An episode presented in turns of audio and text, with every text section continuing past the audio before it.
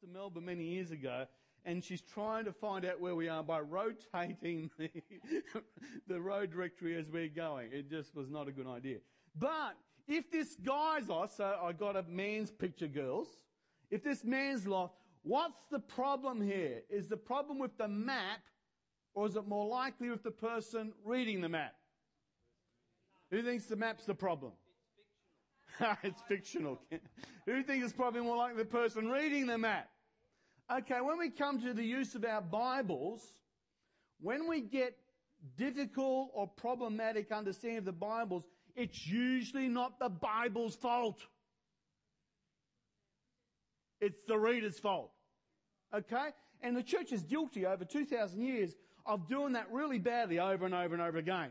It's been often the reader's re- reaction to it, response to it, rather than the problem with the map. And this certainly applies also in the area particularly of the role of women in society.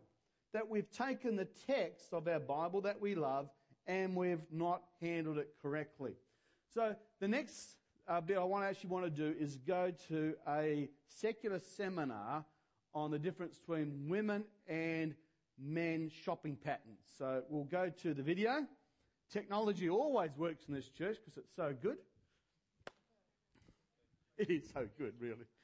That's, promise.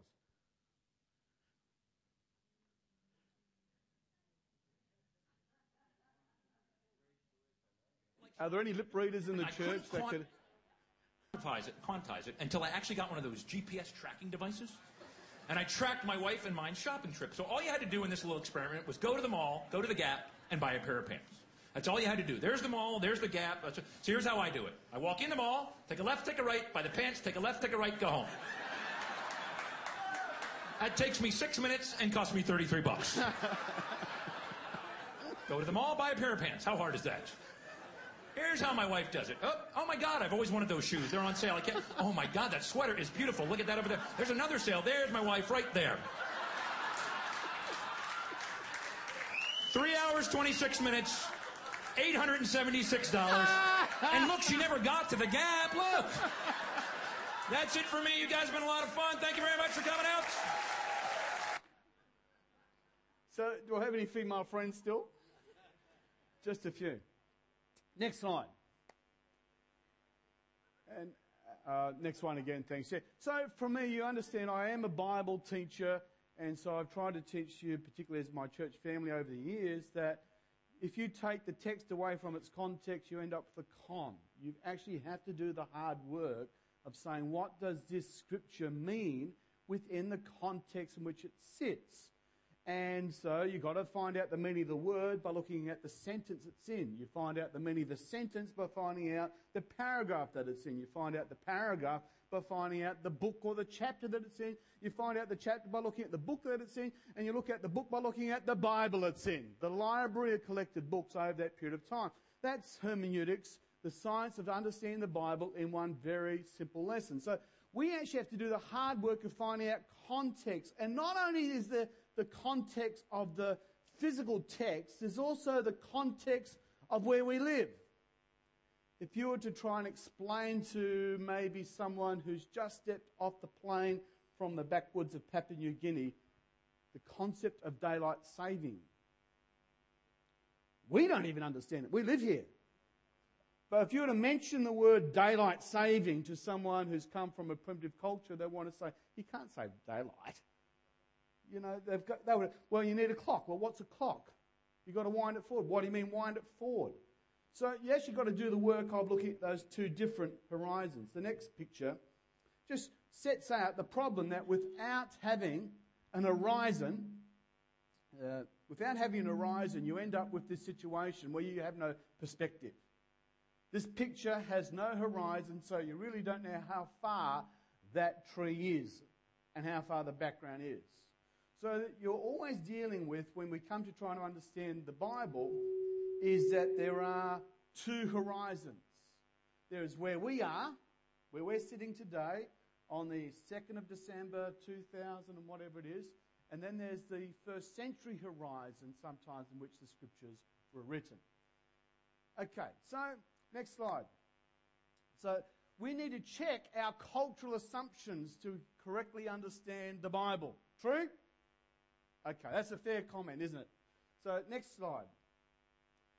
Fantastic. Let's go back to when was the King James Version of the Bible written? Six, 1611.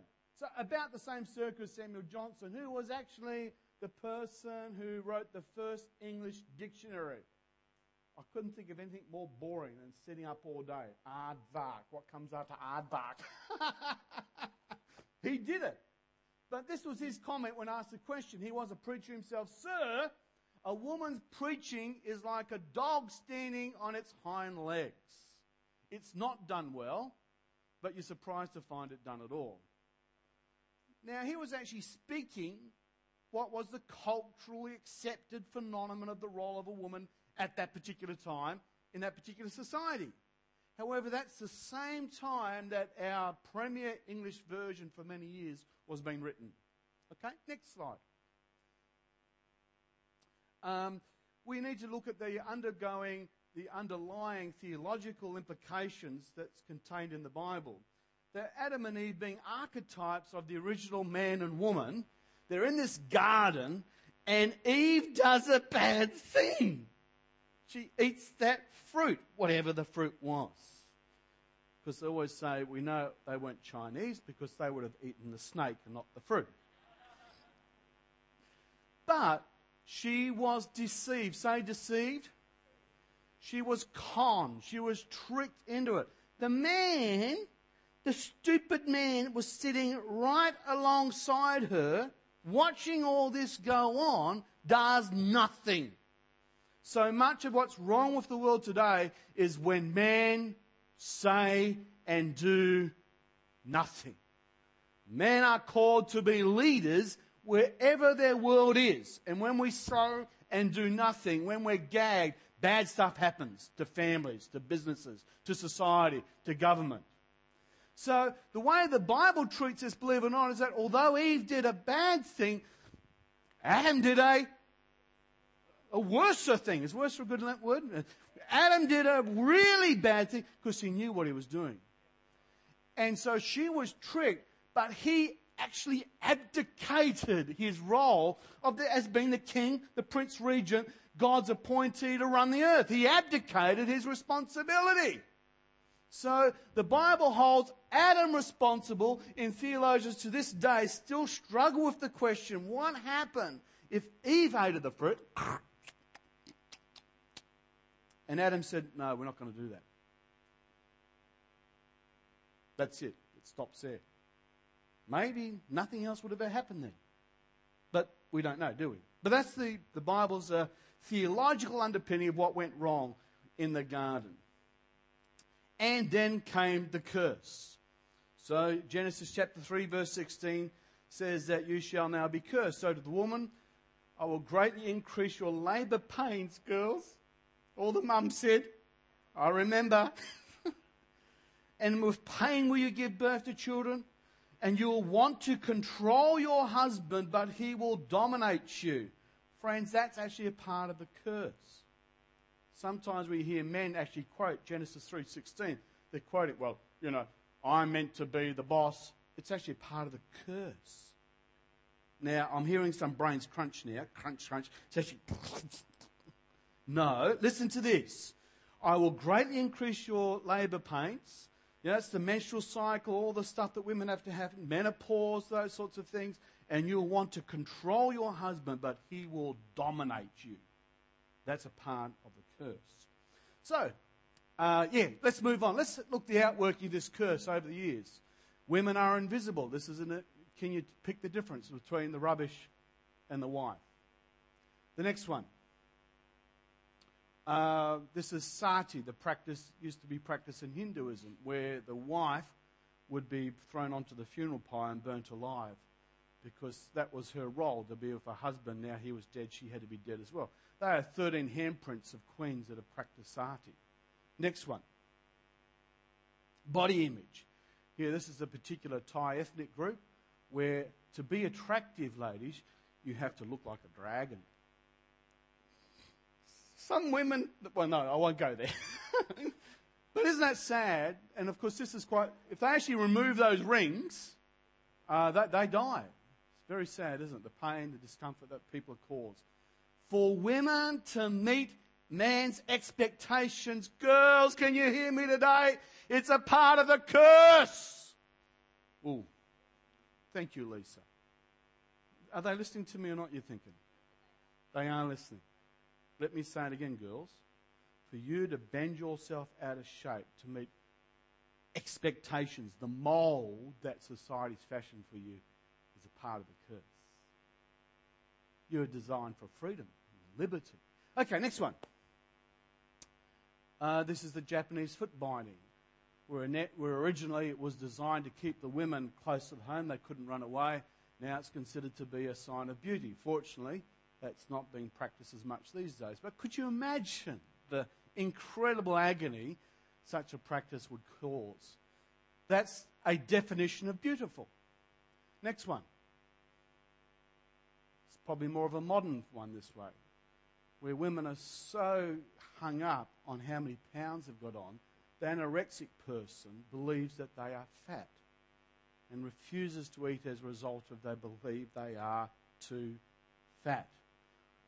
Um, I think I suffer from anorexia because one of the no, seriously one of the diagnosis points of anorexia is that when you look in the mirror you appear to be fatter than what you are.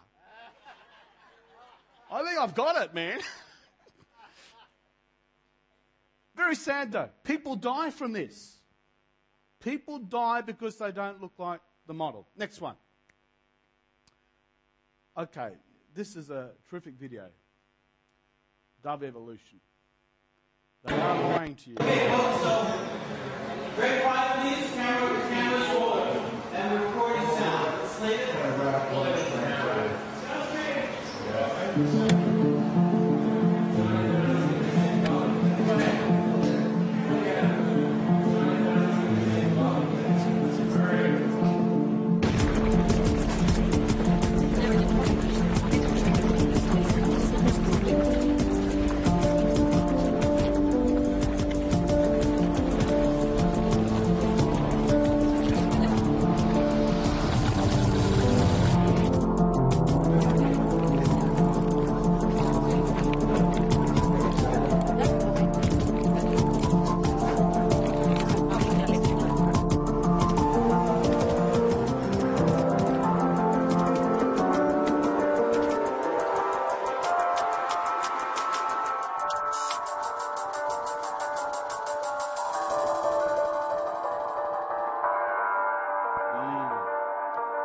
To you.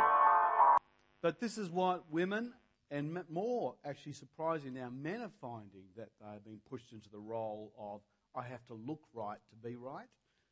And so now you get young men who have to have abs. You know, I, I used to have abs, but you know, my six pack's turned into a keg. uh, you now have men using makeup on a regular basis. Uh, not seeing it quite so much here in Australia, but it's catching up. The pressure to look like the idol. Did you hear what I said? The idol. So these are just some of the next slide. I'll I'll get away from my iPad. Thank you. So back in the time when the King James version of the Bible has been written, women actually worked down the mining pits, pulling trucks of coal. They had the same value as a pit pony. Next one. Sometimes being pregnant. Honor killings. You know, where Zahida and Isaac come from. This is a real reality. I was in Pakistan up there on the border a number of years ago, and uh, the roads are always crazy.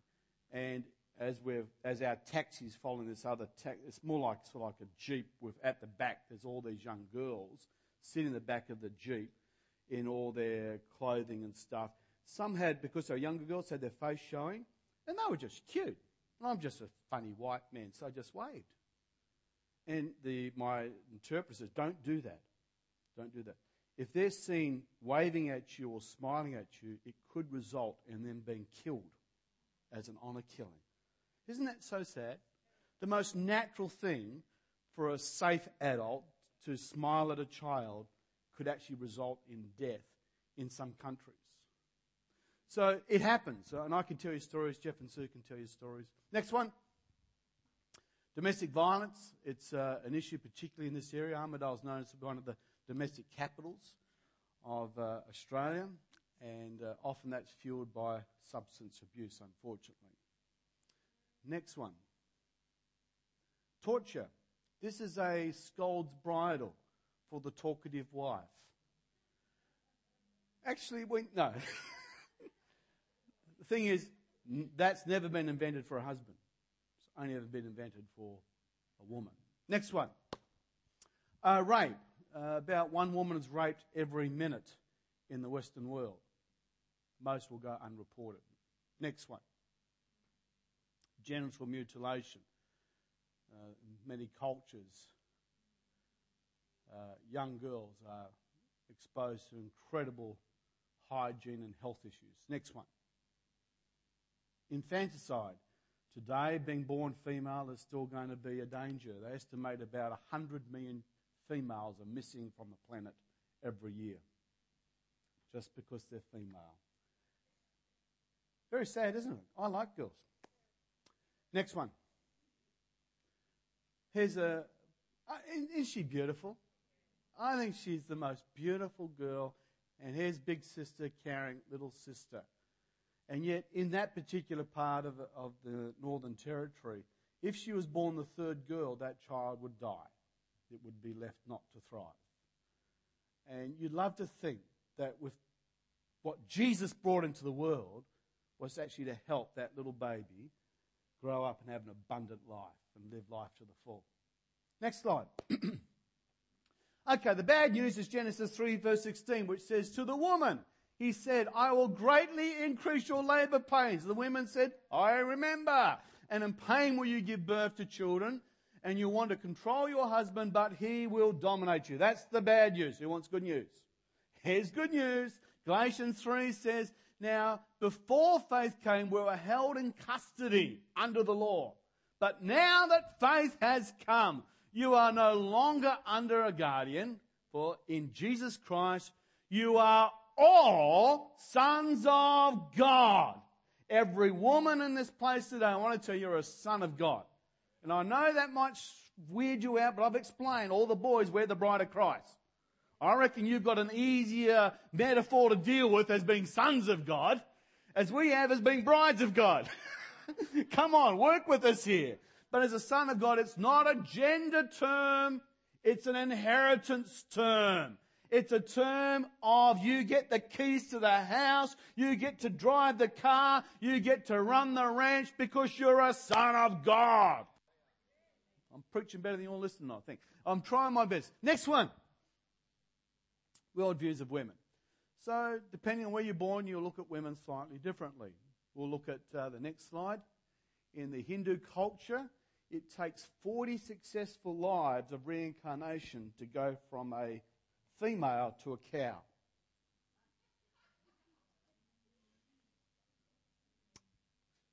But when you talk to some ladies, oh, I'm getting naughty, aren't I?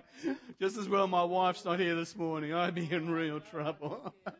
I'd be in trouble. but that affects the way. Hey, no, women are created from the Bible says that women are taken from the very side of Adam. And by side, you know, you often hear it translated rib. But the word there to be taken, be taken from the side is an architectural term. It is only used here in the Bible to relate to something human. It's an architectural term. So literally what it actually says that God actually made man from two halves.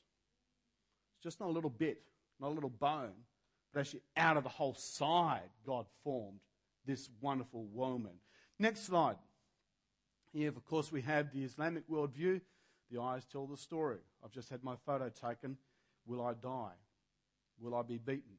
The Quran will give you permission to beat your. You're expected as an Islamic husband to beat your wife. It's in the scriptures. Next slide. Golf. A mad invention by white people.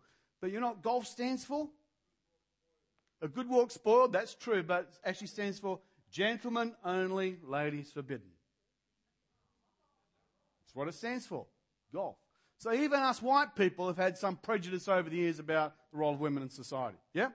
Next one. Men only, entry for women is strictly forbidden. This is in a, uh, a traditional Hasidic Jewish context. Next one. Wanting to move forward. But Jesus. Thank you for Jesus. Jesus changes everything. He changes sin. He changes sickness. He changes suffering. He gives purpose and he gives meaning. And Jesus Christ has done more to lift the status of women back to her rightful role as the Queen of heaven and the Queen of earth more than any other figure on the face of the earth. Fact, fact, fact. Isn't that wonderful? Consider the fact that he's talking to not only a woman, but a Samaritan. A Samaritan was considered to be an unclean half breed. When the disciples come and they find Jesus sitting at the well, talking with this personage, they are shocked, the Bible says, because he's talking to a woman. Not that he's talking to a Samaritan, but he's talking to a woman. But in doing so, he lifts her from a state of brokenness, of being in uh, some sort of a de facto relationship, and she goes off and says, This man told me about living water, and I'll never have to be thirsty again. And the whole village comes to know Jesus Christ as Savior. Isn't that fantastic? And then you've got the situation where here you've got Mary and Martha down in the, the uh, bottom quadrant here on the left. Mary is sitting at the feet of Jesus. What we don't fully appreciate, in that culture at that time, the women were meant to be in the kitchen cooking. Yeah? We probably still think a bit that way these days. And Mary's sitting at the feet with the boys, learning Torah, learning the Bible. She's in Bible college learning what the men are learning. The Talmud says that is actually a sign of demon possession, and that woman should be taken away and stoned to death because that's uh, obviously a bad thing. So Martha comes out of the kitchen, apron in hand, dishcloth in hand, says, Jesus, can you tell Mary that she needs to be back in here doing her traditional cultural role? What does Jesus say? No, no, no. Actually, Mary's doing the best thing here. Martha, you are busy about lots of things, but Mary's chosen the better. And he overturns all of societal expectations instantly in that moment. And most of us read the text and we don't even see what's going on. It was revolutionary. Then up there, who we've got Jesus um, with Mary Magdalene in the garden, you know, Noli me tangere, great theme in theology and art, you know, don't touch me, Mary. But Jesus did appear to a woman, the first person, the first apostle, the first messenger to all the other apostles was a female. Go tell my brothers, your brothers and my brothers, that I have risen from the dead. Again, an incredible statement to lift the value of a woman's testimony in that particular day. If you were trying to create a story uh, and you came to the well, how do we get Jesus to tell all the disciples and change the world? You, you, you wouldn't put a woman in there you'd make it up. You'd have Peter there. He'd be good. Or maybe John. He'd be good. You wouldn't have Mary Magdalene. She had a bit of a suspicious background. And here's this other thing where Jesus is uh, being anointed by an unnamed woman who's now weeping and uh, washing the feet of Jesus with his hair. Now, in that culture, she was a prostitute. This lady is known to be a checkered woman. In that culture, men were incredibly worried about the attraction of women on them. And that women has, have this power of sexuality that does bad things to men. Am I telling you the truth? Is this all right? Women have this, this power sometimes which just wreck men. Islam copes with that by saying, well, what we do is we cover them up and we keep them away from us. We're frightened that if they're not covered up and kept away from us, that we will just become fallen and failed creatures. But see, Jesus turns that all in. He is not frightened at all about the sexuality of this woman. He's not made unclean by her touch. Hallelujah. Hallelujah. Doesn't matter where you come from, guys, whatever you've done in your life, I want to tell you that when Jesus touches you, the power flows from Him to you. His purity comes into your impurity. His wholeness comes into your unwholeness. His peace comes into your disease. It doesn't flow the other way. Hallelujah. He was not frightened at all about the touch of this woman. He's not made unclean by that at all. So it's a radical restoration to the role of women. And I have to go very fast. Is this okay? We're doing all right. Okay, quickly. The Van Horizons Bible. Next one. Let's get these horizons coming together. Okay, here's an example within 1 Corinthians chapter 11. We touched on a little bit when we're doing 1 Corinthians 11. But here are the two Greek words, aner and gune. So you could take the traditional King James approach to understand this text and translate. Now, I want you to know that Christ is the head of every man, and the man is the head of the woman, and God is the head of Christ. Or you could take a more modern approach to this and translate it in the marriage relationship. There is authority from Christ to the husband and from the husband to the wife. And the authority of Christ is the authority of God. Now, they are totally different theological understandings, aren't they? Totally different. It's a very big thing to say that I am Lisa's head because I'm a male. Dave might have something to say about that. See, I am every female's head today because I'm male. That's one, one way the theology goes. The other way the theology goes is that I, I am actually the head of my wife. Okay? Very different. And of course, what happens in the Greek is that those two words can be adequately translated both ways. In fact, when they're translated actually together in the same verse, they usually, except for one other occasion in the Bible, always talk about husband and wife. And here's the real trick. When the King James Version people actually translated up as the top one, they probably read it in their head as husband and wife. You understand? But we've now forgotten that culture, so we now can actually read that in a way where we get into a position where we are now in error because we're not taking the time to find out what's really being said here. Next one. Thank you. Okay, as another example, King James says in Ephesians 4:8, he gave gifts unto men. That would seem to say that all apostles, pastors, prophets, teachers, evangelists have to be men. However, the text actually better reads as, and he gave gifts for the benefit of people. That's actually what that text is saying. But unless we do the work of what's really going on, we could actually misread what's happening. Next one.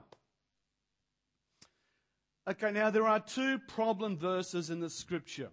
If it wasn't for these two texts, 1 Corinthians 14, verse 34, 1 Timothy 2, 11 and 12, we would not be having this conversation. It just wouldn't exist. It's just, just these two. Just these two. And I actually want to provide adequate explanation to those two texts in about 10 minutes' time. But before we do that, just want to give you a little bit more evidence of the role of women within the Church of Jesus Christ in the first century. So, next slide. We do have evidence of a female apostle in Romans chapter 16, verse 7. Greet Andronicus and Junius. Junius is a female. They were outstanding amongst the apostles. Next one. There are female prophets in the Bible. In Acts chapter 21, verse 9, Philip had four daughters who prophesied. And even in the Old Testament, you've got Hilkiah the priestess. Sorry, Hilkiah the priest went to Huldah the prophetess.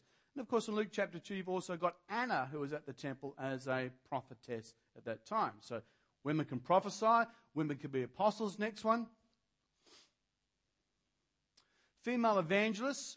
This is uh, certainly the view of some scholars. The, the language is neuter about the woman at the well. In other words, one sows and another reaps. Certainly, the woman is acting here in the role of evangelist, maybe not in the office of an evangelist. If you're interested, read the books. Next one. Thank you. Uh, these guys on the left hand side are called yoke fellows Mark, Silas, Justus, Aristarchus, Paul, Timothy, Epaphroditus, etc. On the other side, you've got Priscilla, Euodia, and Syntyche also mentioned as yoke fellows using the masculine term for their role. Not the feminine term, but the masculine term. Why would we say that they're doing something different to the guys, the blue guys? Same term, different roles? You know, because she's a girl, she must be actually a yoke fella, but that means she's doing the cups of tea and the cups of coffee and she's sweeping the floors. It doesn't make sense, does it? We are yoked together with Jesus to work and with Paul. Next one. Uh, there's a female teacher in Priscilla and Aquila. Uh, Priscilla's name is always mentioned first in Scripture, shows that she was the prominent one in the role. She has a church in her home. And in Romans chapter 16, I commend you our sister Phoebe, a servant, a minister of the church in Cenchrea. That word would normally refer to a preacher at any, some, at any time. Next one. Uh, female pastors to Nympha and the church in her house. If she lived today, she'd probably have to change her name. okay. And there are others as well we could talk but I'm just going fast. Next one. A female elder. This is an interesting example, I think, where we can see how our cultural assumptions have shaped the way we read Scripture. In 1 Timothy chapter 5 verse 1, rebuke not an elder, the same word in the masculine word, and treat him as a father and a younger man as a brother. We would normally read that as an elder in the church. Okay? An office. Then it says in chapter t- verse 2, the elder, it's exactly the same word. Exactly the same. And they translate it, treat the old women. So you've either got to be, you have to be consistent, don't you? You either got to translate the first one, rebuke not the old man in the church, and rebuke not the, and the old women are meant to do this, or they're both elders. It's actually quite clear, in my opinion, that they are both elders. A female elder. Next one, and there's others that we could look at, plus gravestones, history stuff. Let's dig in. Let's, let's do the Bible study on those tough verses. Quickly, next one. We're going to get there. Let the women keep silent. All the men said, boo. Okay. 1 Corinthians verse 14 34. It is most likely, even though it's at uh, that this is a, the, the image you're looking at here is a traditional Jewish synagogue. The men worship downstairs, the women worship upstairs from the balcony. In some time, in many synagogues, they would actually have a screen so that they couldn't be easily seen from the screened area. In some synagogues, they would actually would have also other little porticos where the women could go and worship but not be seen. And so, in this particular environment, you could see the possibility of women calling out, Hey, honey, did you remember to get the chicken from the market? or, you know, or, you know, uh, need Rachel, Rachel, you know, did you remember to get the beans? You know, whatever it is and stuff. You can see how the division would be different to where it is now. Where if Lisa needs to ask Dave a question, she can discreetly move across and blow air in his ear like that. It's so cute, isn't it? So, yeah, that could happen. Um, next one. Thank you. Next slide. So we've been looking at Corinth. We've worked out that the church at Corinth has problems. Then we move into chapter 14. The problems are now that we're looking at in verse 14, chapter 14, are problems with the gifts. We've worked that out, haven't we? And so here we get problems with disorder taking place in the use of the gifts. In 1 Corinthians chapter 14 verse 28, if there are no tongues interpreted, they are to keep. Okay, that's what the Bible says. If there is no other prophet speaking, then the other prophets are to keep silent. And if you have questions for your husband, you are to keep silent. You cannot make the word silent. The same word means something different on the third occasion. It's referring to exactly the same phenomenon, which is when I'm talking, shut up. Sorry. this is how it works. Next slide. So either this is a universal command for all women for all time in all churches to keep silent, which doesn't make sense because in 1 Corinthians 11 it says when a woman prays or prophesies. So they're obviously allowed to speak something in the congregation. So we've got to actually work out context, context, what's going on here. Or it's a universal command for all women not to disrupt the service by interrupting the speaker. I think that the second one is right. The universal command is is that whether you are male or female, please don't interrupt what's taking place in the service. Next slide. That's how you deal. And then we've got that verse. Let a woman learn in silence with full submission. I permit no woman to teach or have authority over a man. She is to keep silent. For Adam was formed first, then Eve. And Adam was not deceived, but the woman was deceived and became the transgressor. You see how Adam's got the theologically the bigger sin here, but women were deceived. So there's a theological underpinning. And then the challenge is verse 15. Most people who form a, an opinion on verses 11 and 12 never then deal with verse 15, one of the most difficult verses in the Bible to wrestle with. Because it goes on, yet she will be saved through childbearing, provided they continue in faith and love and holiness and modesty. So does that mean you're not going to die in childbirth? Well, sadly, Christian women down the years have died in childbirth. So what's it saying? Okay, let me go on first to say that firstly, the emphasis here in Greek in this verse is let a woman learn. That's the emphasis. That's in the imperative tense. There's all sorts of tenses, but where the exclamation mark goes in what Paul's saying here is actually let women learn. That's the exclamation mark. It's actually an encouragement for women to learn. That's the instruction. And then he gives reasons for that, and we'll try and unpack those reasons. Next one, I'm doing, I might even get there. The word there to usurp authority is the word authentio, where one who with his own hands kills another or himself. It's a pretty strong word. Acts on his own authority or autocratic, a rebel, wants to be the absolute master to govern or exercise dominion over another person. So this is a strong word. It's actually a military term. Very strong. So Paul's against a woman doing that in a context. Let's try and work out context, because without a context. So here's your two impossible interpretations once again. I'm sorry, I've uh, given you a lot. Is anybody's brain hurting yet? Okay. Here's your two. Paul is commanding, this is option number one.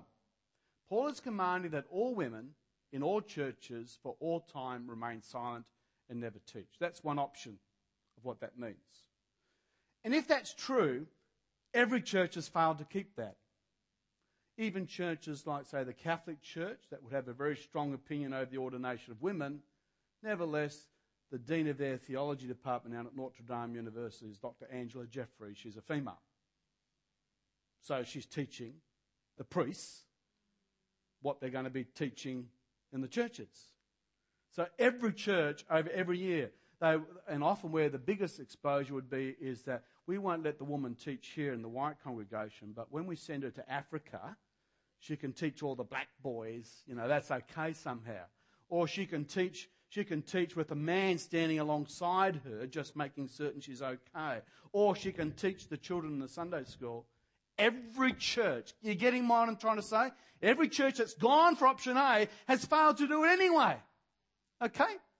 So maybe option B needs to be considered. Paul is commanding that all women in all churches for all time not to rebel against the appointed leader, but should first learn and then teach.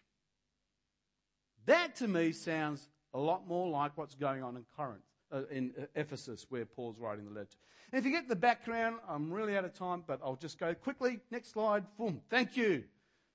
Ephesus. Steve was there a little while ago. Amazing place, Steve. I would have loved to have been with you, Michelle, walking up the Corinth and looking at the place where they had the prostitutes and, you know, the, the, um, the, um, the thing with the temple and stuff. Hey, Diana!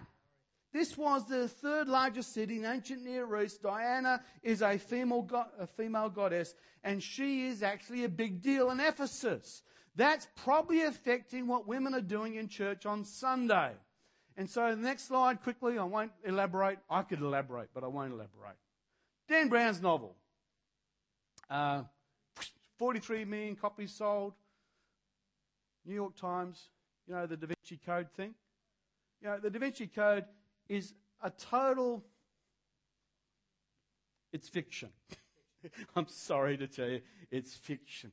However, the strands of what's going on in the Da Vinci Code about women being deified, being image bearers, priestesses, early Gnosticism, that background that he's pulled his book from is what's actually taking place at the church at Ephesus. So you've got a young pastor, Timothy. He's probably 30 years of age. He's probably got some women in the church that have gotten saved, but they don't know a lot yet. And they're probably wanting to teach people things that they understand, but it's all mixed up with some of this new Gnosticism, this uh, elevation of the role of women in a very sexual sense sometimes and stuff. So Dan Brown's model, uh, novel is useful in the sense of that's the problem back here when Paul's saying, I want a woman to learn first. Okay, let's go to the next one. Oh, I've got two minutes to go. Sozo. Everybody turn to your neighbor and say sozo. Great word. Sozo means to be made whole, to be saved. We're looking at verse 15. So the woman will be made sozo. They will be made healed. I like to take the, the whole idea that it's talking about wholeness rather than about physical healing. I like to take the idea it's talking about health and completeness, not the idea of some sort of divine protection over childbirth. This is why I believe this. Let's look at the overall context. Next slide. And we're there, almost there. Okay, 1 Timothy 2, the full context. A provisional understanding. Prayers and recognition for proper authorities, verses 1 to 4. There's prayers and recognition. When you come together, you should pray for the kings and the governors and the rulers. And then he goes on, but there is no mediator between God and man. Gnosticism was about having female go betweens. You needed a female in between to reach God. But Paul says, no, there is one mediator between God and mankind. That's Jesus Christ. Says it. Not Mary, not some spirit, not some angel. There is one mediator and his name's Jesus. I hope you know him. Then Paul has then says, I've got apostolic uh, right here to govern, so he's begun about to bring correction. He wants men to pray without any disputes, lifting up holy hands. So he's now talking about order in the church service.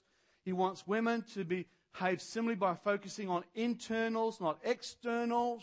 It's more important what your heart is like than what hairdo you've got. Then he says, let women learn in silence, not rebelling, because there's a theological basis for sin and deception. Women are a little bit more prone to deception than man. That's because they're a little bit more prone to be spiritual. So you girls tend to be a little bit more wide with the intuitive, the perceptive. Men sometimes are just thick as bricks. They don't get anything. You know, the, the woman can walk in and think, something's wrong. You know, I can feel something's wrong. Man walks in, what's in the fridge? what's for dinner? So there, there's the way that men and women are wired is that we are far more compartmentalized and analytical as men. It's a generalization, I know. You'll find women that are very analytical as well. But as the generalization goes, women are more intuitive and perceptive and spiritual, which makes them wonderfully available to the Holy Spirit. But also makes them wonderfully available to deception as well. And so rebelliousness can be restored by proper living. And the very next verse, you know how we should take chapters out of the Bible? The very next verse is chapter 3, verse 1. Normally we stop at verse 15. But the chapter's not there. The chapter's not there. And the Bible says if anyone, neuter, male or female, desires to be a worship, uh, to be a bishop, an overseer, it's a worthy ambition. Next slide. So women can, here's your answer, women can serve in a menial capacity. Or, this one, women can minister in a Holy Spirit capacity. Or, last slide, we got there, Jesus said, you stupid men. it's in the Bible. It's in the Bible. So Mary runs to tell the boys, hey boys, Jesus is alive, rejoice. And they just didn't believe her. And so when Jesus catches up to the boys and says, hey boys, you're stupid. you should have listened to the girls. I don't know how many times someone has prophesied over my life, listen to your wife. Uh, and I've never liked those prophecies. But together we make up this wonderful complement. So, hey, thank you for going through a very fast thing. But we, we are a, um, we are a movement and we are a church that believes in releasing women into their destiny. We also believe that men should be released into their destiny. And men are meant to be leaders. They're meant to set the emotional tone. And they're meant to open up their mouth when something's not right. They're meant to have naming rights. In the ancient world, naming something gave it its function and its destiny.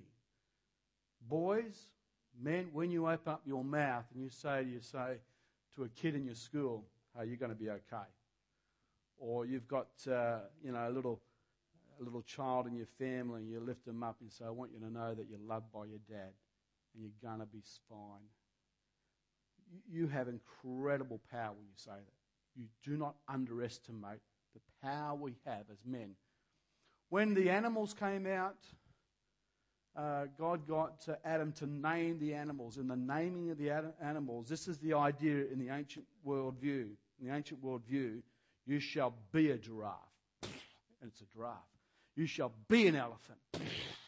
And it's an elephant. You shall, this is what's going on in the ancient world. By giving it the name, you're giving it its very essence. You know, it's a powerful prophetic sort of understanding. So we want a, a day and an age where men will be men and women will be women. And furry creatures will be little furry creatures. it's very difficult. T.D. Jakes uh, is one of the, probably considered to be the finest preacher in the world. I mean, it's a certain style and all the rest, but he's certainly very exciting he made really his, his breakthrough and success came through preaching a little message based on the book of Luke, chapter 13, where the Bible says from verse 10 that he was at the synagogue, teaching at the synagogue on the Lord's day. He was at church. And in church, there was a woman who had been crippled for 18 years by a spirit. And when he sees this woman who's been crippled by the Spirit for 18 years, something goes off in his spirit and he says, no. And he calls her out and he lays his hand on her and she's instantly healed. And he says, woman, you are free. And she was free. And what my hope is today, that there might be some women here today where suddenly the lights have gone on a little bit for you, and you can hear the voice of Jesus through my voice today. To know that you don't have to be crippled on the inside. You don't have to be bent over, restricted by the spirit of the age, that you don't look right, you don't fit the size eight. Barbie could not exist in real life. She would fall over and snap at the waist. She's she don't exist. Okay? There's so many spirits out there, so much conformity and whatever. And I want you to know today that Jesus is moved by that. And the moment that he sees that, his heart is to say to you, woman, you are free of that. He wants you ladies to stand up to stand up on the inside, not to be bowed over, pushed down by father's expectations, husband's expectations, school expectations, feminist expectations. You're called to be co-regents to make the world a better place, to bring heaven to earth in your home, in the cradle, in the creche, and in the boardrooms. You know, wherever God positions you, you are a woman of God shake off anything and be healed in the name of Jesus. Be free. I reckon one of the best things some of you girls could do is go home and throw away most of your makeup. A little bit's nice. Why, you know, why is it that some girls, they can't go out without spending an hour painting their face? It's, it is, it's a cruel bondage, Dave. You are beautiful. You are beautiful. You are wonderful. You are God's. Your identity, your significance as a woman is not in your man, but it's in your God. And He loves you. the incredible pressure on the world today, where I don't know, Dr. Val could check me, but how many girls, you know, are fighting with issues of bulimia, anorexia, self harm. It's almost at a plague proportion in our society where the average girl in our society, they're not going to get through their puberty years without having extreme pressure placed on their sexuality, their identity, who they are. Well, I want to tell you today who you are. You're a son of God. You're destined to live and to rule and to reign. You're destined to be the head and not the tail because greater is he that's in you than what's on your face. Greater is He that's within you than anything the world might say about. Girls, it's time for you to stand up. Stand up in God. Have your head held high. Find your girl pride, find your God pride, and live strong for Jesus. I tell you what, if the girls get on fire, look out men, because we will often catch on fire very well. I've gone too long. I used to, um, in my wild days, I won't tell you that one. oh, thank you, Jesus. If you're a, a lady here today, I'm going to pray just that very simple prayer over you prophetically. You're free. You're free. You might have a background, you might have all sorts of baggage on your life. You might have been the victim of sexual abuse prison by expectations. You may have had the ability to say no, robbed from you. You may not like what you see in the mirror. Today, I want to just quickly pray for you. So, if you're a woman, just quickly stand up. We're going to pray a blanket prayer. I'm not going to call you at the front, but I'm going to pray that something will just break in you. And you will know that you have so much more in your life that's not it's not about who loves you, who doesn't love you, who's rejected you, who's not rejected you. You are, I want to set you free from any crippling spirit in the name of Jesus. I can't do it. I'm just saying that I can't do it, but the power of the Holy Spirit, if Jesus was here, he would see you in church today, he would see your crippled spirit, and he would instantly reach out to touch you, wouldn't he? Well, Jesus is here. He's just using this funny guy at the front to do that for you. So I really want you to be in a mode of reception for this. Just, uh, just lift your hands if you can. Just make a little funnel. Dear Jesus, we love you. We honor you. We give you the first place in our house today. Lord, you love these ladies. You love these women. And Lord, you love them so much that as you pause the whole plan of salvation so you could meet with one woman in the garden, Lord, just as valuable is every girl right now standing in your presence. You're prepared, Lord, to pause the program, to slow it down, that you would just speak liberty, freedom, joy.